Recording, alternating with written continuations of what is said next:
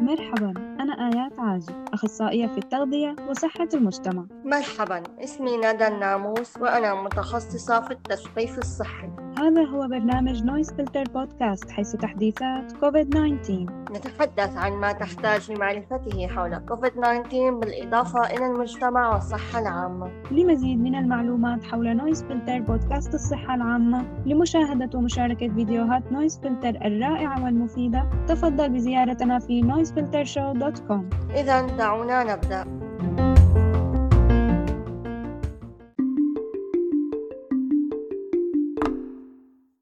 منذ بداية الجائحة كنا على دراية بكيفية تأثير الظروف الصحية الأساسية على عدوى كوفيد-19 ظهرت دراسات توضح العلاقة بين السمنة وغيرها من الأمراض المرتبطة بالنظام الغذائي وحالات كوفيد-19 رئيس وزراء بريطانيا بوريس جونسون كان في وحدة العناية الفائقة مصابا بحالة شديدة من كوفيد بعد ذلك علق على مدى تأثير وزنه على مرضه. اعتبر جونسون هذا الأمر بمثابة دعوة لبدء حياة جديدة يتبع فيها نظام صحي أكثر ويتصدى للسمنة.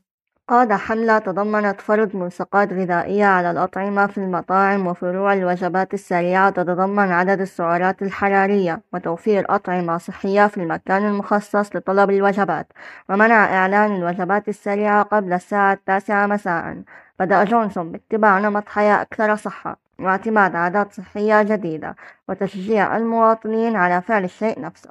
دول أخرى أخذت تطبق قيودا أكثر صرامة حول الوجبات السريعة وتشجيع السلوكيات الصحية. تتطلع البلدان إلى حظر أو تقليل مبيعات المشروبات السكرية والأطعمة السريعة الأخرى للأطفال. ومع ذلك لم تكن هناك تحركات كبيرة تعالج العلاقة بين النظام الغذائي والسمنة والحالات الحادة من كوفيد-19 تؤكد الأبحاث أن السمنة مرتبطة بصحة أجهزة الجسم والنظام الغذائي بشكل أساسي. الوقاية مهمة للغاية، حيث تظهر الأبحاث أيضًا أن معظم الناس لا يمكنهم الوصول إلى علاجات طويلة الأمد وصارمة لعلاج السمنة، لذلك أصبحت الأمراض المرتبطة بالغذاء وباء يؤثر على الكثير والكثير من الناس. قدرت الأبحاث أن الأمراض المرتبطة بالنظام الغذائي كانت أمراض مصاحبة في ثلثي حالات الاستشفاء بسبب كوفيد-19 أولئك الذين لديهم مؤشر كتلة الجسم 45 أو أكثر هم أكثر عرضة بنسبة 30% لدخول المستشفى بسبب كوفيد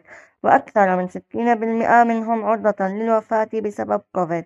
من الواضح مدى أهمية هذه المسألة وينبغي أن تحظى بمزيد من التركيز والإجراءات التشريعية. في الوقت الحالي الأمر متروك لنا لاتخاذ أفضل الخيارات لحماية صحتنا ورفاهيتنا.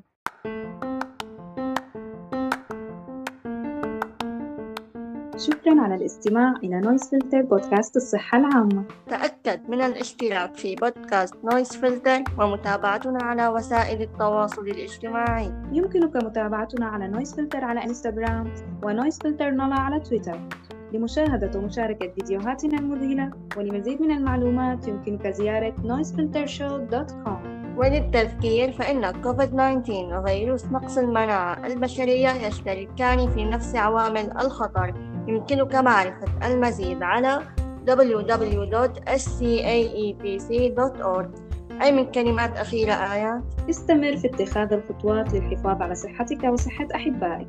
يتضمن ذلك اتباع نظام غذائي جيد ممارسة الرياضة ومراجعة طبيبك الخاص بشكل دوري. واحمي نفسك والآخرين من خلال الحصول على لقاح كوفيد-19 وارتداء الكمامة والتباعد الاجتماعي حيثما أمكن ذلك. تذكر أن الصحة حق من حقوق الإنسان.